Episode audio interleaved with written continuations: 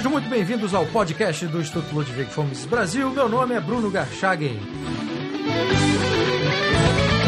Hoje eu converso com os membros do grupo de estudos Liberalismo e Democracia.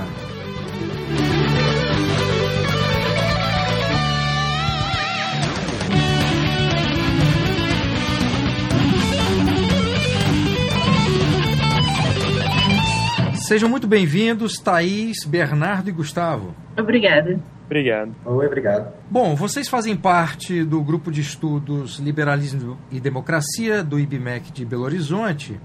E a gente tem visto aí nos últimos anos, e esse podcast tem acompanhado isso de forma muito próxima, né, o surgimento e o desenvolvimento de vários grupos de estudos em várias partes do país.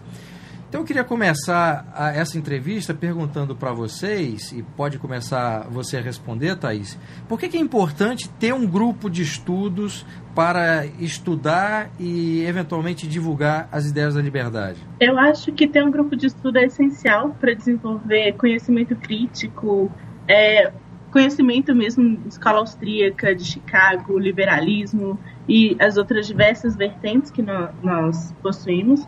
E assim, especificamente do liberalismo e democracia, para mim foi essencial, porque o grupo ele existe desde 2012 e foi onde eu conheci o liberalismo, foi onde eu, eu comecei a ler Mises, Hayek e os outros grandes autores e para mim foi essencial para desenvolver todo esse conhecimento, para buscar cada vez mais e a partir disso entrar na, nessa nesse ativismo tão forte que eu tô agora no EPL e no grupo.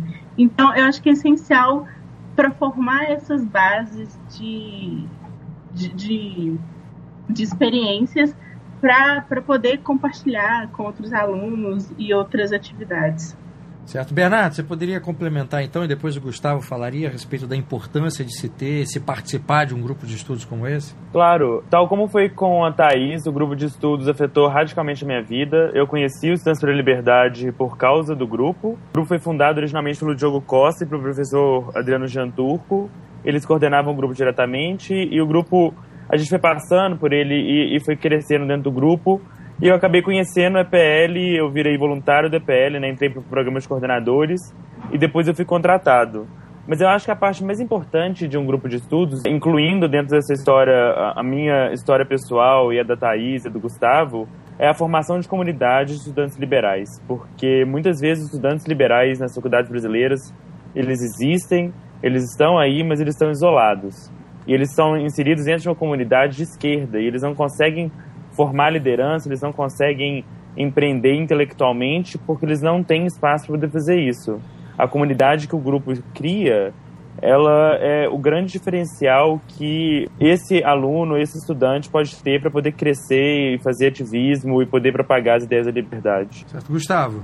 Eu, eu acho importante é, apontar também que, como estudantes brasileiros, uh, quase como regra, a gente passou na nossa, uh, nos nossos anos na escola, no ensino fundamental e no ensino médio, ali envolvidos num discurso, quando tocava na política e na economia, muito velho, muito engessado, muito focado nas teorias de esquerda que estão nesse país há décadas. E no ensino médio inteiro, eu acho que para a regra da maioria dos alunos nesse no Brasil é que o liberalismo não existe. Você vê ali alguma coisa sobre a crise de 29, sobre como aquilo era uma ideia arcaica que deu errado, e desde então nós estamos na era iluminada do, do, do Estado misto, né? E eu acho que isso é uma particularidade do Brasil, onde isso é muito forte nas escolas.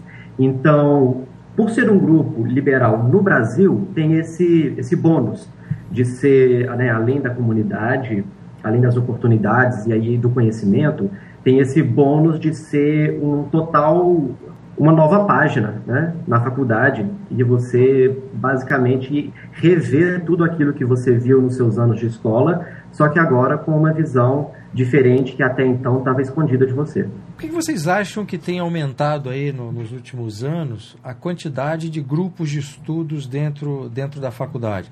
Gustavo mesmo acabou de dizer que a realidade que se tinha até um passado muito recente era esse monismo ideológico em termos de ocupação de diretório, em termos de, de daquilo que era discutido dentro da, da faculdade.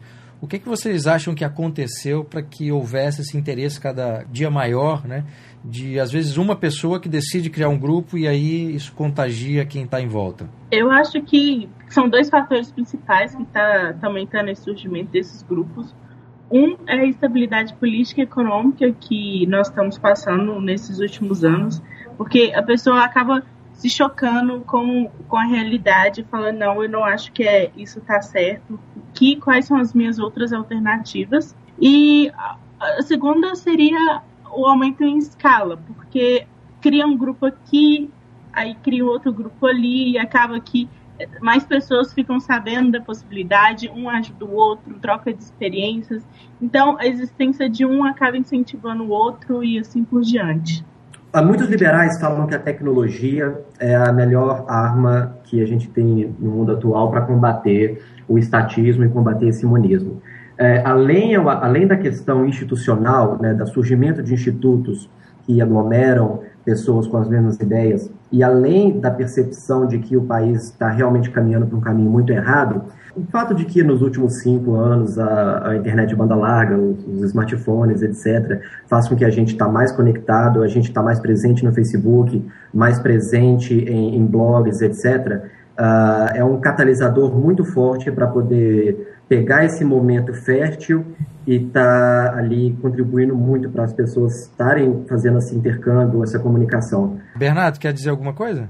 Sim, é, eu acho que, evidentemente, pelo menos no nosso caso, o grupo de estudos Liberais e Democracia tem uma grande vantagem quando ele foi criado, de que é que o IBMEC é uma faculdade bastante pró-mercado, talvez seja uma das poucas, se não a única faculdade pró-mercado do Brasil.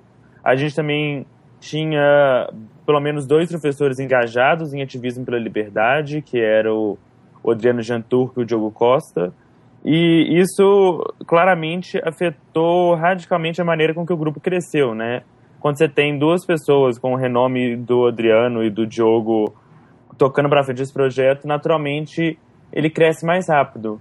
Mas eu acho que no caso do Brasil, o, não só pela insatisfação, mas a grande quantidade de novos grupos surgindo e que o fato de que as ideias liberais estão voltando a ser discutidas ou começando a ser discutidas pela primeira vez no ambiente acadêmico brasileiro é, cria um momentum que está fazendo com que tá, cada vez mais grupos de estudos surjam no país. Queria perguntar agora para vocês como é que funciona o grupo de estudos? Qual é a dinâmica de vocês?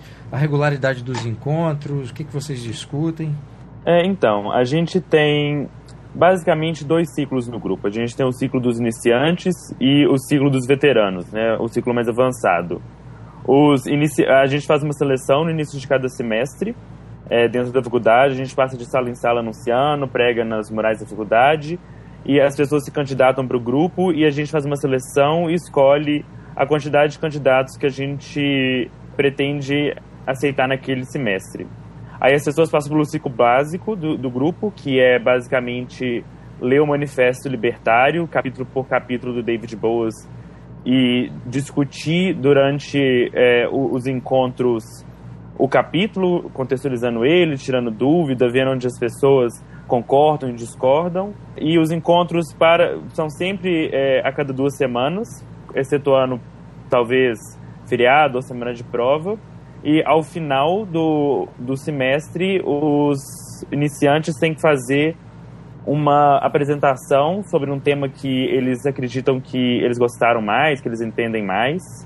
E os veteranos aprovam ou não os novatos para poder passar para o grupo dos veteranos, que se reúne também a cada duas semanas, mas tem lê uma seleção de textos diferente do, da, dos iniciantes. A seleção de textos deles muda a cada semestre, é uma coisa um pouco mais contextualizada. Às vezes são textos mais profundos, mais elaborados, ou sobre situações cotidianas que ou recorrentes nos jornais.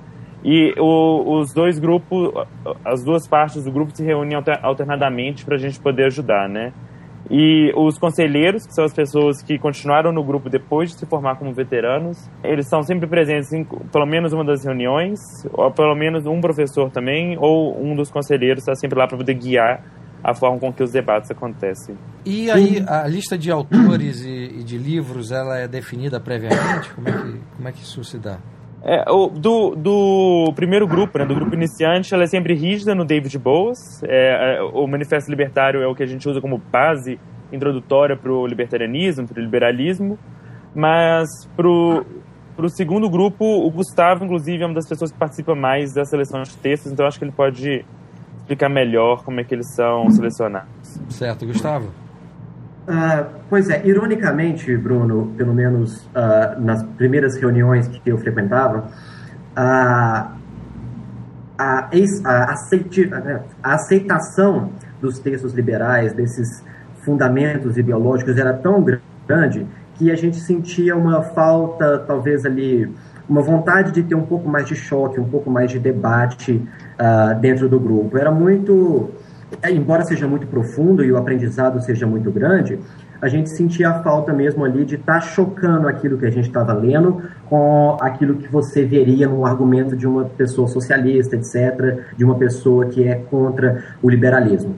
Então, uh, diante disso, inclusive o Adriano concordou muito, eu tenho um projeto assim, de longo prazo de estar tá, é, inserindo nas reuniões aquelas que são as críticas mais não mais comuns, mas as críticas mais profundas ou aquelas os argumentos que geralmente têm mais aceitação uh, contra o liberalismo. Eu acho muito importante que o liberalismo e democracia é, também estude o outro lado, é, principalmente onde o outro lado é, mais toca, mais encosta na ferida dos liberais que ainda não estão muito certos, etc. Então, uh, caminhar o grupo para promover mais choque, promover mais debate, eu acho que uh, ia ser muito enriquecedor. Eu quero muito ver uh, reuniões do liberalismo e democracia, onde a coisa fica mais acalorada, né? onde pessoas que previamente é, concordavam, aceitavam né, o, o, o beabá liberal, estão é, encostando em pontos que, que doem mais um pouco. Eu acho que isso vai ser muito bacana. E enquanto o Gustavo elabora todo esse plano mais crítico, todos os grupos, todos os semestres, as, as leituras são previamente definidas. Do, como o Bernardo falou, o grupo iniciante é o livro do, do David Boas, enquanto o grupo dos veteranos passa por alguns tópicos importantes dentro do liberalismo. Por exemplo, nós temos quatro ciclos já definidos. O segundo ciclo, que seria o primeiro, a primeira parte do avançado, inclui textos sobre o indivíduo, crise de 29, é, sobre cidades, imobilidades, estados, regulação, laissez-faire. Aí, entre todos os, os autores clássicos, entre George Bush Mill, Hayek, Anne Rand, é, sobre mobilidade, tem um texto muito bom do, do Jane Jacobs é, e de, de alguns outros autores que falam sobre, sobre isso.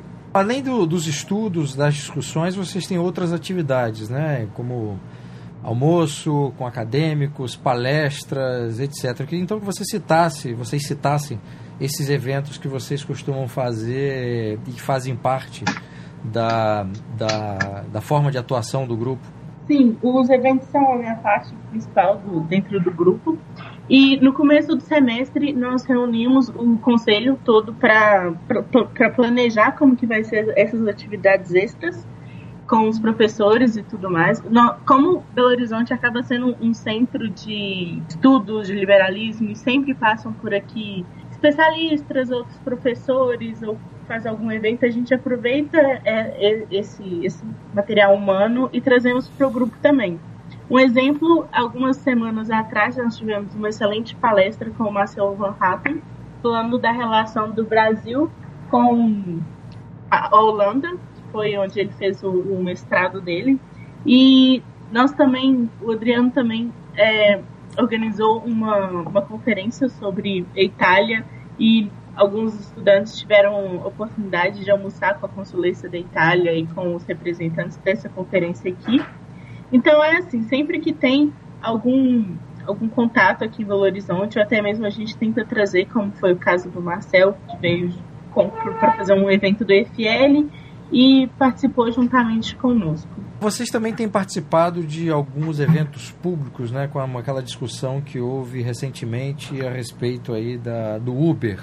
É, de que forma que esse tipo de atividade se integra ao trabalho de, do grupo? E além do Uber, vocês participaram de alguma outra é, manifestação pública?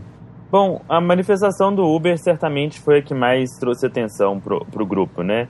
A gente foi, enquanto participantes do Liberalismo e Democracia, enquanto alguns participantes também do EPL, alguns participantes do IFL, é, todos foram e a gente foi lá para poder tentar discutir com o pessoal que estava defendendo a proibição do Uber, alguns argumentos liberais, etc. Foi uma experiência que realmente foi bastante perigosa, para falar a verdade. A gente foi ameaçado, a gente teve que ser escoltado pela polícia.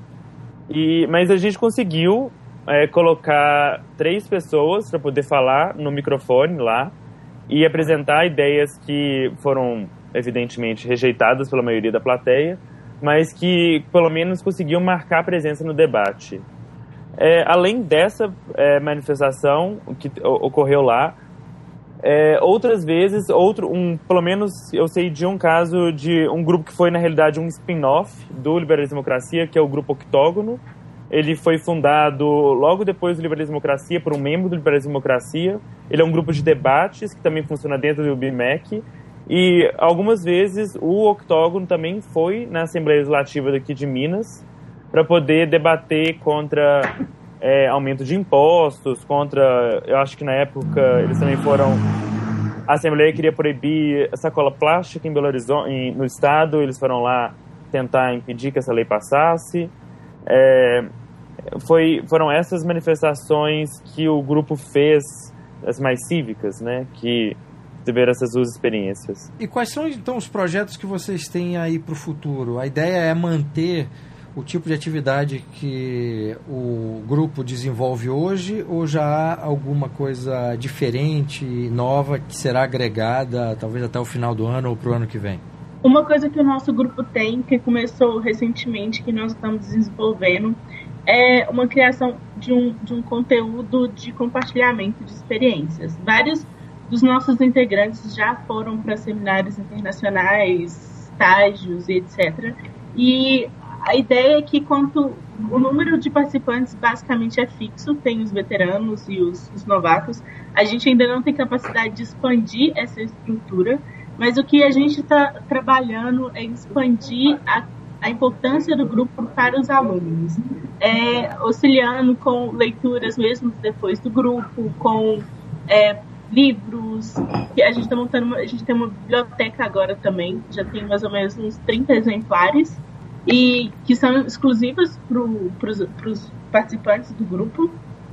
É, experiências como é, troca de contatos, de possibilidades e, e, tentar agregar com que fazer com que os alunos continu, continuem em contato com esses estudantes que entraram para o grupo agora e que os, esses novatos, os veteranos, possam buscar é, ajuda e algum monitoramento com esses alunos. Desenvolvimento de liderança mesmo. O primeiro contato que vocês tiveram com as ideias da liberdade, com algum autor liberal, foi no, no IBMEC ou a história de vocês é anterior? Eu queria que cada um é, falasse um pouco. Você pode começar, Thaís, já que você estava já respondendo. Como é que foi o primeiro contato, assim? De que forma que depois o grupo serviu para aprofundar isso ou para ter, obviamente, o primeiro contato?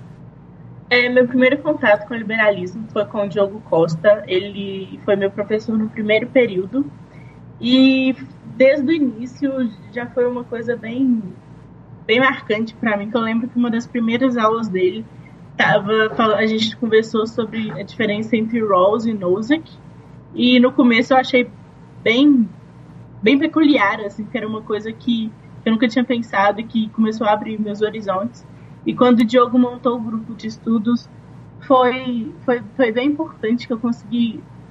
Assim, eu saí do meu mundinho de ensino médio e de analisar a sociologia da forma que meus professores marxistas me ensinavam e eu descobri que tinha um mundo muito além daquele que é ensinado na escola. E eu fiquei um pouco sedenta por leituras e por querer aprender mais. E eu tive muita ajuda do Diogo nisso. Aí o Adriano começou a dar aula no IBMEC também, e também foi um agregador muito grande para o meu desenvolvimento. E assim, em resumo, eu acho que o, o grupo foi essencial. Certo. Gustavo. Eu tenho um histórico que eu certamente compartilho com muitos brasileiros que já eram liberais na época, mas uh, eu acho importante mencionar, apesar de não ter sido uh, tão impactante quanto o meu, o meu participação no liberalismo e democracia, eu conheci o liberalismo no Orkut. É, parece bobo, mas na verdade foram em algumas comunidades pequenas ali em 2009, 2010 que existiam no, no Orkut, de pessoas muito engajadas. Uh, foi ali que eu tive o meu primeiro contato ali com esse nome Mises, etc., com alguns textos que contrariavam né, aquilo que a gente entendia como o, o monismo, né, como a única opção uh, até então existente. Mas, uh, na verdade, o grande, o grande salto foi uh, no liberalismo e democracia, especificamente com aquela obra muito rica, mas muito acessível do David Bowles, né? o, o livro que ele escreveu nos anos 90, uh, fazendo um, uma apresentação do liberalismo, o Manifesto Libertário, né? como foi traduzido o título uh, em português. Aquele livro é, é realmente muito acessível, muito fácil para as pessoas uh, de vários níveis, de vários uh, backgrounds, as pessoas, independente de qual seja a sua preferência ideológica até o momento, aquela obra é sensacional para introduzir as pessoas a esse novo, essa nova maneira de pensar e orgulhosamente também foi o que desencadeou para mim. Bernardo. Eu, durante a maior parte do ensino médio, eu estudei em uma escola daqui de Belo Horizonte, um, um colégio particular que eu tinha uma professora de geografia que era. Eu acho que todo mundo vai compartilhar dessa experiência comigo, que era uma professora abertamente marxista. Ela se autodeclarava marxista, ensinava marxismo. A capa do Facebook dela hoje é Cuba.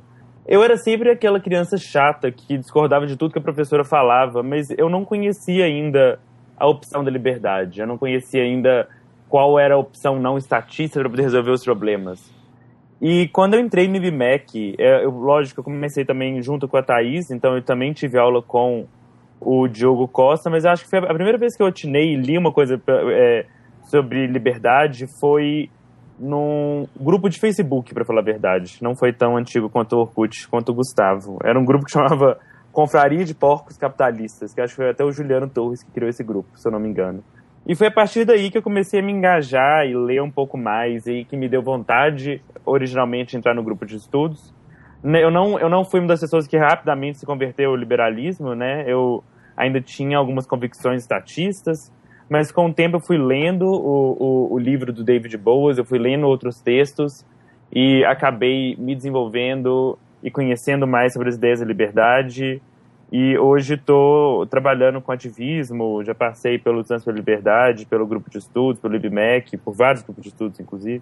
Foi assim que eu conheci as ideias da liberdade. É, Thaís, Bernardo, Gustavo, muitíssimo obrigado pela entrevista e desejo bom trabalho aí para o grupo de vocês. Obrigada. Obrigado. Obrigado, Bruno. Obrigado.